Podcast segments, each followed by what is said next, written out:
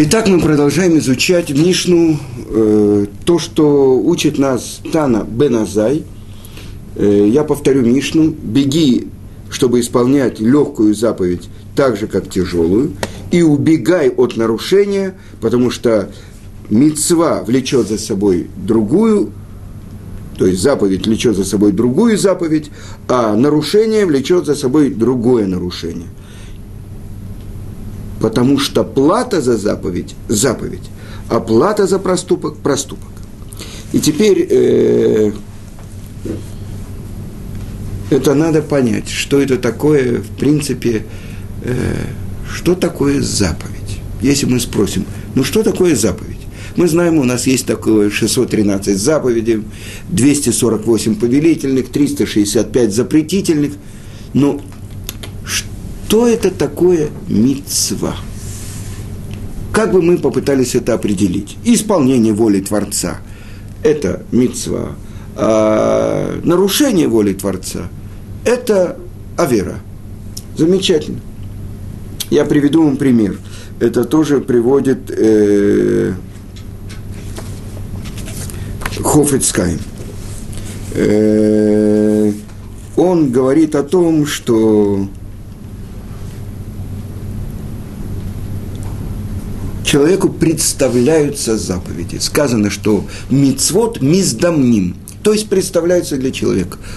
Схватил, исполнил. Не успел, пропустил, и это мы говорили в предыдущих уроках, что заповедь тоже может закваситься, как тесто.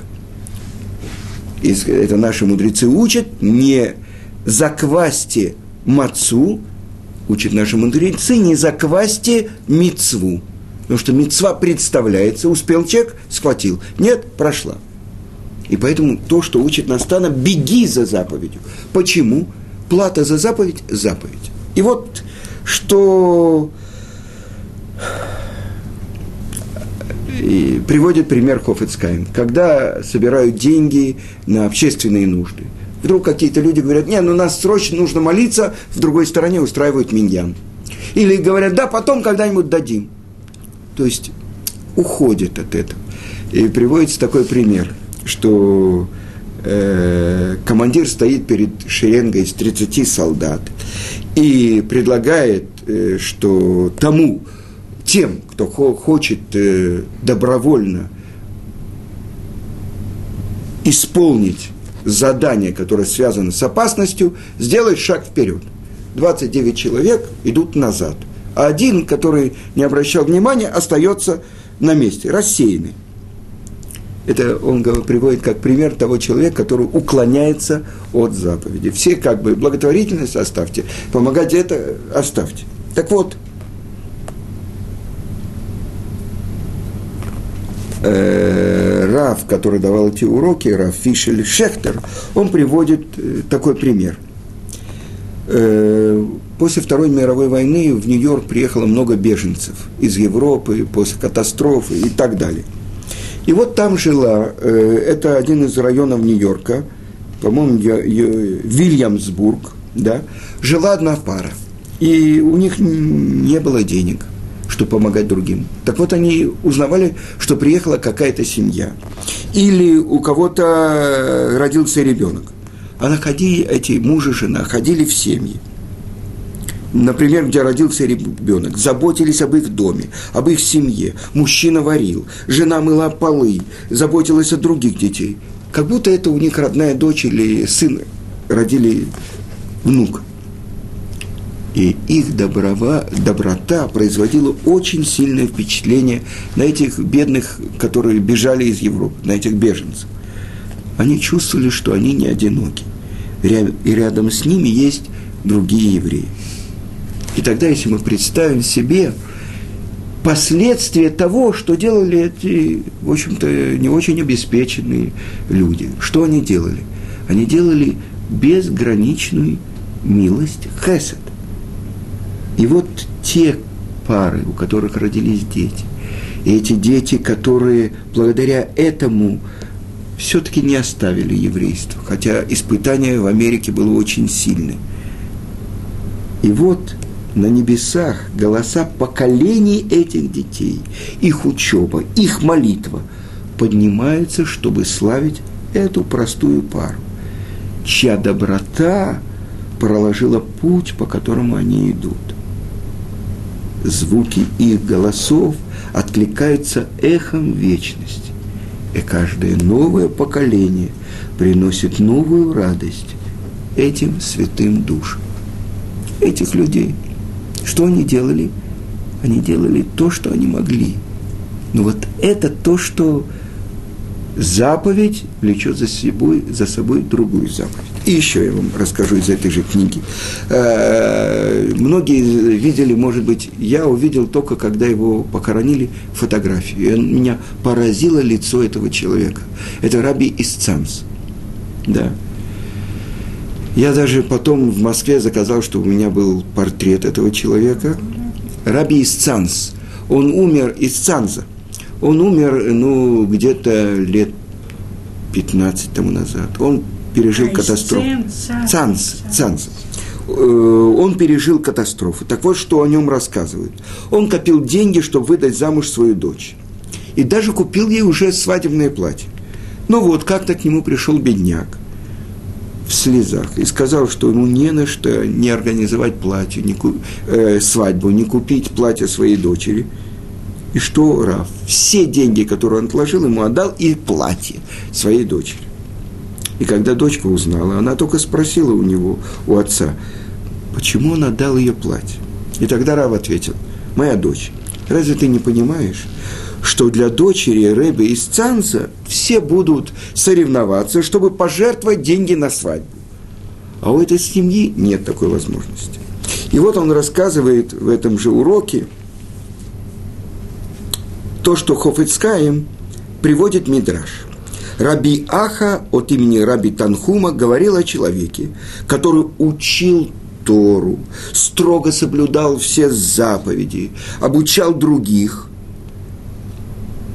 Но если он может помочь пропитать, пропитание дать тем, кто изучает Тору, но не делает о нем этого, о нем сказано проклят человек, который не исполняет слова этой Торы. Вы понимаете? Страшная вещь. А благословен человек, который исполняет слова этой Торы, относится к тому, кто даже не может тратить время на учебу. И он вынужден постоянно бороться для того, чтобы приносить в семью еду. И он делает все, что в его силах, помогая тем, кто учит Тору. И Хофицкаем говорит, что этот человек – благословен, даже если деньги, которые он дает, превышают установленную традицией для цедаки. Есть мнение 10%, по мнению Гавона из Вильна 20% от всего его дохода. А теперь вот это рассказывается история про Ребе из Кульна. Он после войны остался в Европе, в Венгрии, да, и он помогал беженцам, и несмотря на то, что там установлена была советская власть, он держал в своем доме много еврейских сирот и воспитывал их на путях Торы. И он пытался найти средства, чтобы их накормить, одеть этих детей, которых он у себя скрывал. И однажды ночью он не смог найти одеяло, чтобы накрыть одного из этих сирот. И тогда он пошел и снял одеяло с кровати его сына, маленького сына, который спал. Сын э, проснулся и сказал, что он не возражает. А Ребе ответил ему, сынок, пожалуйста, пойми, у тебя есть отец. И это может тебя согреть. А у этого ребенка нет никого в мире и ничего в мире – так пусть у него будет хотя бы одеяло. Вы понимаете? Это подход. А теперь я хочу э, поговорить про то, что один из комментаторов, он говорит такое, что вот, Хидо, да, он говорит от имени своего раба. Почему сказано так, что э, заповедь влечет за собой заповедь, а нарушение влечет за собой нарушение. Э, это другой вопрос, это не это я хочу. Вот. Это задает вопрос. Э,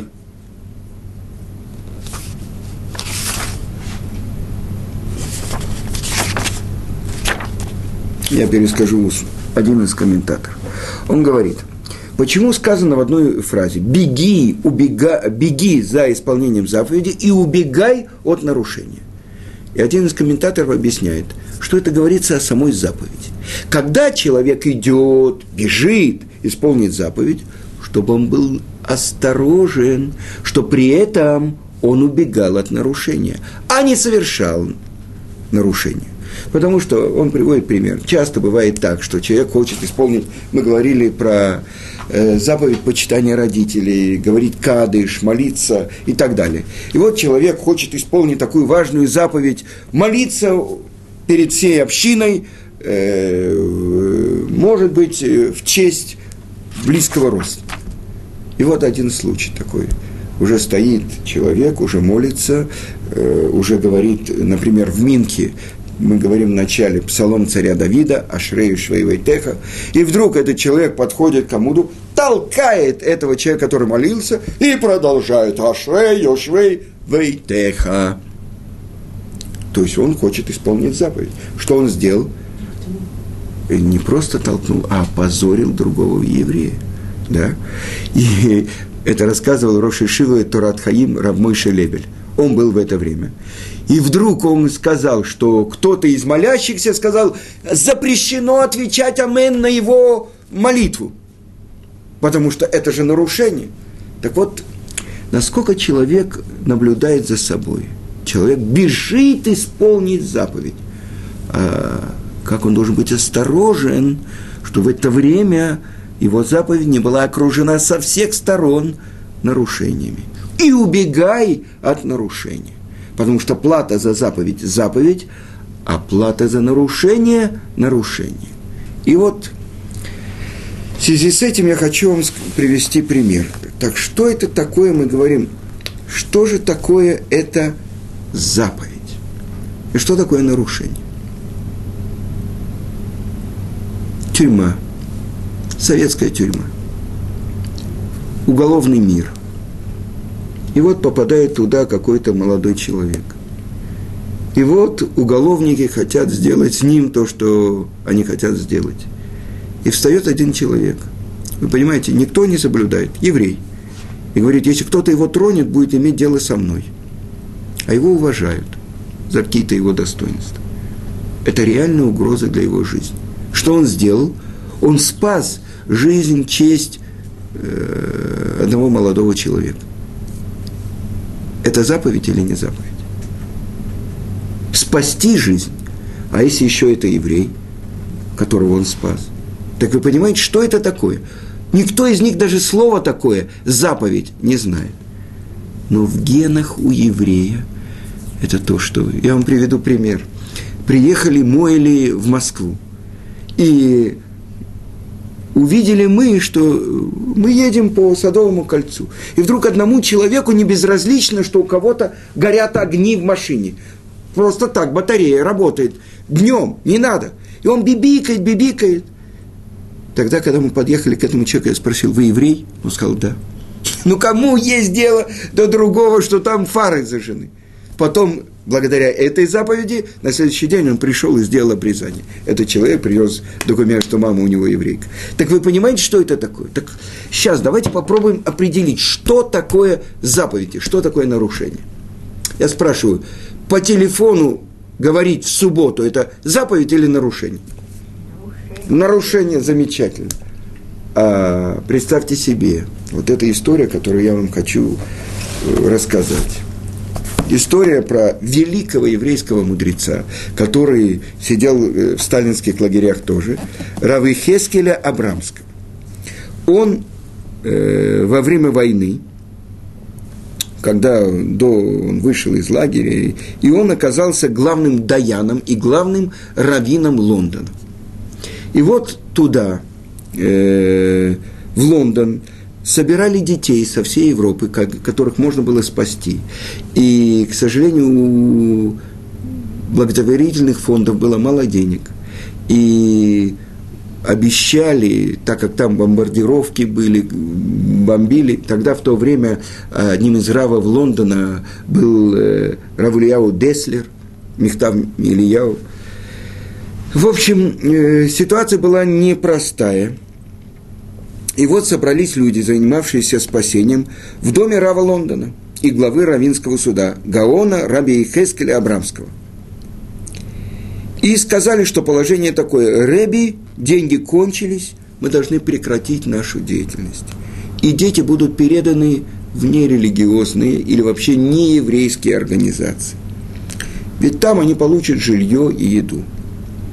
Но они будут уже воспитываться в отрыве от Торы и заповедей. Что мы можем сделать? И Рав спросил, может быть, есть какой-нибудь другой источник денег?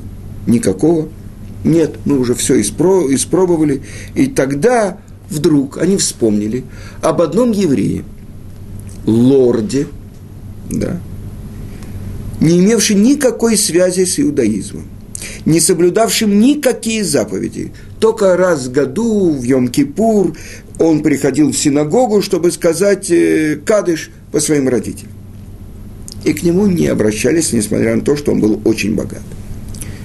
Но он был настолько далек от всего еврейства, совершенно. И тут Рав попросил его номер телефона, и позвонил ему и назначил встречу. Когда он пришел, он сказал, я пришел по поводу спасения души.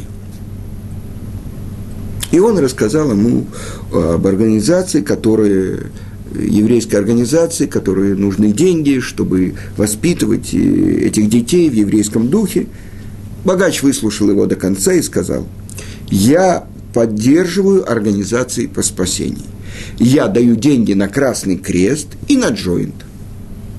Но пусть меня извинит Рав, здесь нет никакого спасения души. Детей спасли, когда вывезли их из Европы. Но здесь, в Англии, их жизни спасены, и не имеет значения, кто их будет воспитывать. Соблюдающие евреи, не соблюдающие не евреи, неважно. Но Рав ему продолжил и сказал, иудаизм считает, что воспитание в соответствии с Торой и исполнением заповедей определяется как спасение души, а отрыв от Торы и от соблюдения заповедей – уничтожение души. «Извините меня, Рав», – сказал богач, – «я точно знаю значение понятия спасения души». Он встал со своего места – и этим показал, что прием закончен. И Рав ушел с пустыми руками. И вот в субботу вечером, в 11 часов, доме богача зазвонил телефон. Суббота была для него как будний день, и он поднял трубку, алло, говорит лорд такой-то. Голос на другом конце линии был знаком. Говорит Рав Лондона, Рав Абрамский я звоню вам в ночь Святой Субботы, потому что опасность для жизни отодвигает субботу. А воспитание детей в соответствии с второй заповедями определяется как опасность для жизни. Разве это недостаточное доказательство, что речь идет о спасении душ? Этот еврей был взволнован. Сколько денег требуется Рав? И Рав назвал требуемую сумму. Огромные деньги. И на исходе субботы лорд пришел к нему домой с названной суммой. И деятельность по спасению душ этих детей продолжилась. Откуда Рав взял этот закон? Так написано в Шулхана Рухе. Это Орахаим, 306 параграф 14. Сказано так и соблюдайте законы мои и установления мои, которые исполнять будет человек и будет жить ими, а не умрет ими, так сказано в Талмуде. То есть для спасения души еврея можно нарушить субботу. И это большой Рав постановил, что он имеет право звонить по телефону, потому что это возможность спасти их души. Так мы бы сказали, вы правильно мне сказали, звонить по телефону в субботу – нарушение субботы. То, что сделал Рав, это спасение души, это мецва. И вот э, это одна из тех тем, что такое мецва. Я вам скажу, что я часто видел моего учителя Равицка Казильбера, который вслух советовался. Он хотел услышать мнение даже того, кто гораздо меньше его понимает в Торе. Он говорил так, альпидин, по закону. Это человек так-то и так-то, например, э, шел разговор о ком-то, чтобы дать ему рекомендацию для прохождения Гиюра. Этот человек так-то и так-то настроен. Он так-то и так-то хочет делать. Значит, альпидин по закону я должен дать ему рекомендацию. Хотя там в какой-то Ишиве, где он был, все начальство Ишивы было против, он спрашивал по закону. Так вот, что же такое исполнение заповеди? это то, что я тоже слышал не один раз от Равыцкака. Когда он был в лагере, он не просил, чтобы ему дали возможность все время не нарушать субботу. Он просил, чтобы Творец помог ему, чтобы он не вспоминал его нарушения, чтобы он помог ему исполнить вот эту одну субботу, не нарушить. Тогда что же это такое мицва? В этот момент, это то, что он определял, что хочет от меня Творец? Вы понимаете? То есть взять, набрать номер и позвонить в субботу по телефону. Вы понимаете? Это может только большой мудрец, который постановил для себя, что он имеет это право. Вы знаете, что э, тоже это написано, что когда есть опасность для жизни еврея, то самый большой рав должен сесть в свою самую большую машину и отвезти его в самый святой день, в Йом-Кипур. Если он это не сделает, это то, что в Талмуде сказано, хасид шоте – пьяный или ненормальный хасид. Женщина тонет, я на женщин не смотрю. Вы понимаете? И как я видел неоднократно. Ну, вы знаете, что у нас не принято у религиозных мужчин давать руку женщине. То, как принято во всем мире. Да? Так, э, чтобы не обидеть другого человека, что важнее, обидеть или не обидеть? Да? Обидеть другого человека – или, ну так а что же делать? Руку подать он не может. Так сколько раз я видел, как Равыцкак, ему какая-то женщина протягивает руку. Что он делает? Здравствуйте! И вот она касается его пиджака. Не за руку. Но это... Или мы были в доме у какой-то э, внучки очень большого равина, равина всего еврейского народа. И вот она дает нам варенье. А понятно, что по законам земли Израиля нужно отделять от этого все отделения. Трума Гдола, Трумат Массер и так далее. Ну, если мы не будем есть варенье, это ее обидит. Но она явно этого не делала, она не соблюдает. И что делает Равицкая, пока она вышла на кухню? Он отделяет от этого, берет на салфеточку, складывает сюда. Какое вкусное варенье! Так вы понимаете, что это такое? Это все время счет – или меня позвали на празднование 9 мая у одного еврея, и, с которым мы в дружеских отношениях. Но я понимаю, что все то, что там будут давать, мне нельзя есть. И что я делаю? Я из дома беру пирожок, который сделала моя жена, беру его в кармане, я прихожу, беру салфетку, беру его тарелку, кладу салфетку, туда кладу пирожок, э, стаканы, это, смотрите, э, есть облегчение в стаканы из стекла. То есть мясное, молочное, это чистый стакан, это можно. Водка, в принципе, кошерная. Мне наливают водку, я пью за его здоровье, закусываю своим этим, но я его не обидел, я его уважил. Вы понимаете? Ну, то есть, это все время... Так что такое, мецва или наруш? Мецва или авера? Заповедь или нарушение. Что счет какой? Это то, что в Талмуде сказано, что приходили к Давиду и спрашивали, что полагается наказание человеку, который берет чужую жену с насмешкой, намекая ему на Батшеву, да? И отвечал Давид, что тот, кто берет чужую жену и так далее, ему полагается то-то и то-то, а тот, кто публично позорит другого, нет у него части в будущем мире. Так вы понимаете, что, как все время еврей должен быть просчитывать свои шаги. На чеку. Еврей всегда на чеку. Не путать с чека. Да. Так вот это очень глубокая вещь, потому что человек часто бежит исполнять заповедь. А может быть, вот этот человек, который оттолкнул другого, который молился и так далее. Это причиняет страдания тому. Известно, что это был э, Йорцейт у Рависройля Салантера, по его отцу.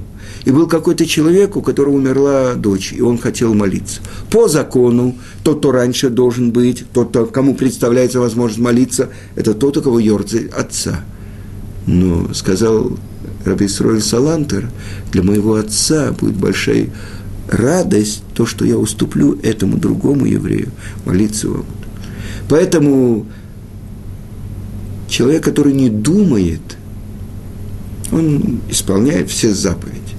На самом деле, может, он придет, и у него не найдется ни одной заповеди, потому что он не думает. С другой стороны, человек, который э, Равихескель Абрамский, то, что он сделал, это самое, мне рассказывал один мой преподаватель Ишивы Орсамех. Он из Польши, их переселили куда-то в Казахстан, его пожилые родители умирали от холода. Он говорит, может быть, за что мне полагается будущий мир – что-то в Ганеден за то, что ему было там 7-8 лет. Каждое утро в 5 утра он вставал, шел куда-то, где там какое-то было общественное здание, и оттуда воровал полено. Этим он возвращался домой, и топили печь, и этим он спас своих пожилых родителей. Он говорит, может быть, за что мне полагается Ганеден, только вот за эти ворованные полена. Вы понимаете, что это такое? Как? Написано в Торе впрямую. Альтигнову, не воруйте. Спасение жизни, вы понимаете? Это то, что мальчик это делал. И он стал еврейским мудрецом, и воспитал множество-множество учеников. Но вот это как бы можно воровать, нельзя воровать. А, а можно воровать, чтобы спасти жизнь.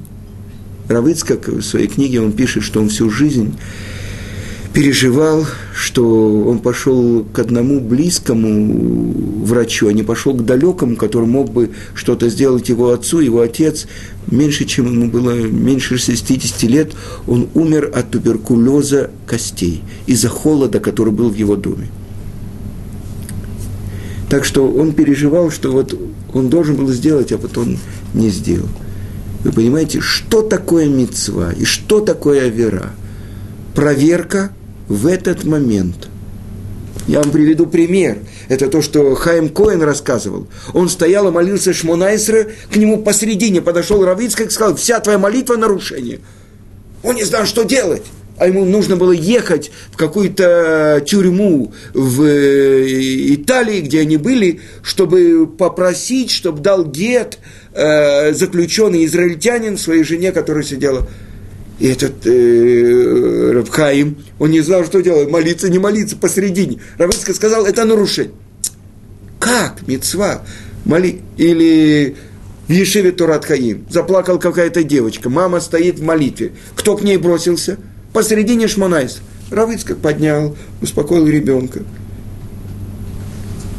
Дальше он продолжил свою молитву. Вы понимаете, что это такое? Почему он сказал, твоя Потому что в этот момент надо было спешить, ехать, чтобы навестить этого заключенного, попытаться достать от него гет той женщине, которая в Израиле, может быть, э, выйдет замуж за другого без гета.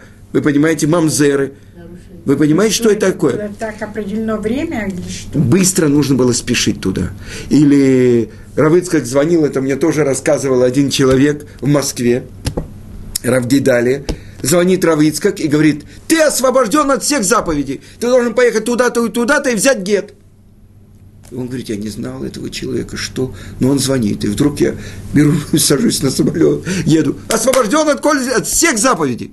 Шалех мецва. Потому что есть правило, что эту мецву нельзя сделать через другого. Тогда она отодвигает все другие заповеди. Вы понимаете, что это такое? Но как человек может решить?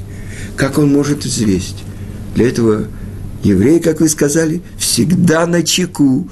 И вот эта проверка, что в этот момент хочет от меня Творец. Равыцкак имел право сказать. Равыцкак имел право постановление такое. Потому что это мецва, чтобы женщина получила разводное письмо. Потому что иначе, если рождается Мамзер – это угроза для жизни всего Израиля. Но Потом... не в этот же момент рождался Мамзер. В этот момент, каждое мгновение жизни, то, что можно успеть и сделать, понимаете? А почему он сказал все заповеди? Он мог это сказать, меняются все заповеди? Объясняю вам. Потому что, например, тот, кто идет спасать, например, выкупать пленных, да, продаются свиток Торы, чтобы выкупить пленных. Вы понимаете? Но это так быть. я вам говорю, так то же самое здесь, то, что это называется мецва уверет. Изучать Тору – это самая главная заповедь. Человек обязан закрыть Тору и пойти исполнять, например, слушать Магеллат Эстер. То, что он не может сделать. Либо хоронить еврея, если нет другого еврея, который должен его похоронить. Как так? Тора важнее всего. Подождите со всеми этими. Кто-то другой его покажет. Ты обязан. Нет другого еврея, ты обязан закрыть. И, вы понимаете? Так вот, это то, что мецва оверет. Нет другого, который мог бы ее исполнить. И вот сейчас надо ее делать. Другое дело, что человек Ишма говорил и так далее. Я вам приведу пример. Человек, у которого не о нас будет сказано, умер близкий до похорон, он называется онен, он должен заниматься похоронами, и он не исполняет ни одной заповеди. Даже благословение он не имеет права говорить. Понимаете? Ну как так? Почет к еврею, который умер, сказано, те, кто находится при умершем, они все должны разорвать свои одежды. Как будто перед ними – разорван свиток Тур. Это любой еврей. Вы понимаете? То есть мы не очень понимаем, что это такое еврей. И что это такое, что каждый еврей наполнен заповедями, как ремон, как гранат. И что это такое одна заповедь. Потому что ну, мы думаем так, ну, что-то такое, большие раввины делают большие заповеди. А кто мы такие? Мы маленькие. И что мы можем делать? Каждая заповедь каждого еврея – это то, что может перевесить чашу, сказано, что каждый должен смотреть на себя, как будто у него половину заповедей, половину нарушений. И от того, куда он положит свой шаг, свой поступок, свою мысль, свое слово – на заповедь или нарушение, он оправдывает себя и оправдывает весь мир. Одна заповедь одного еврея никто не видел. Он наедине с собой. Он не сделал нарушения. Это заслуга для всего еврейского.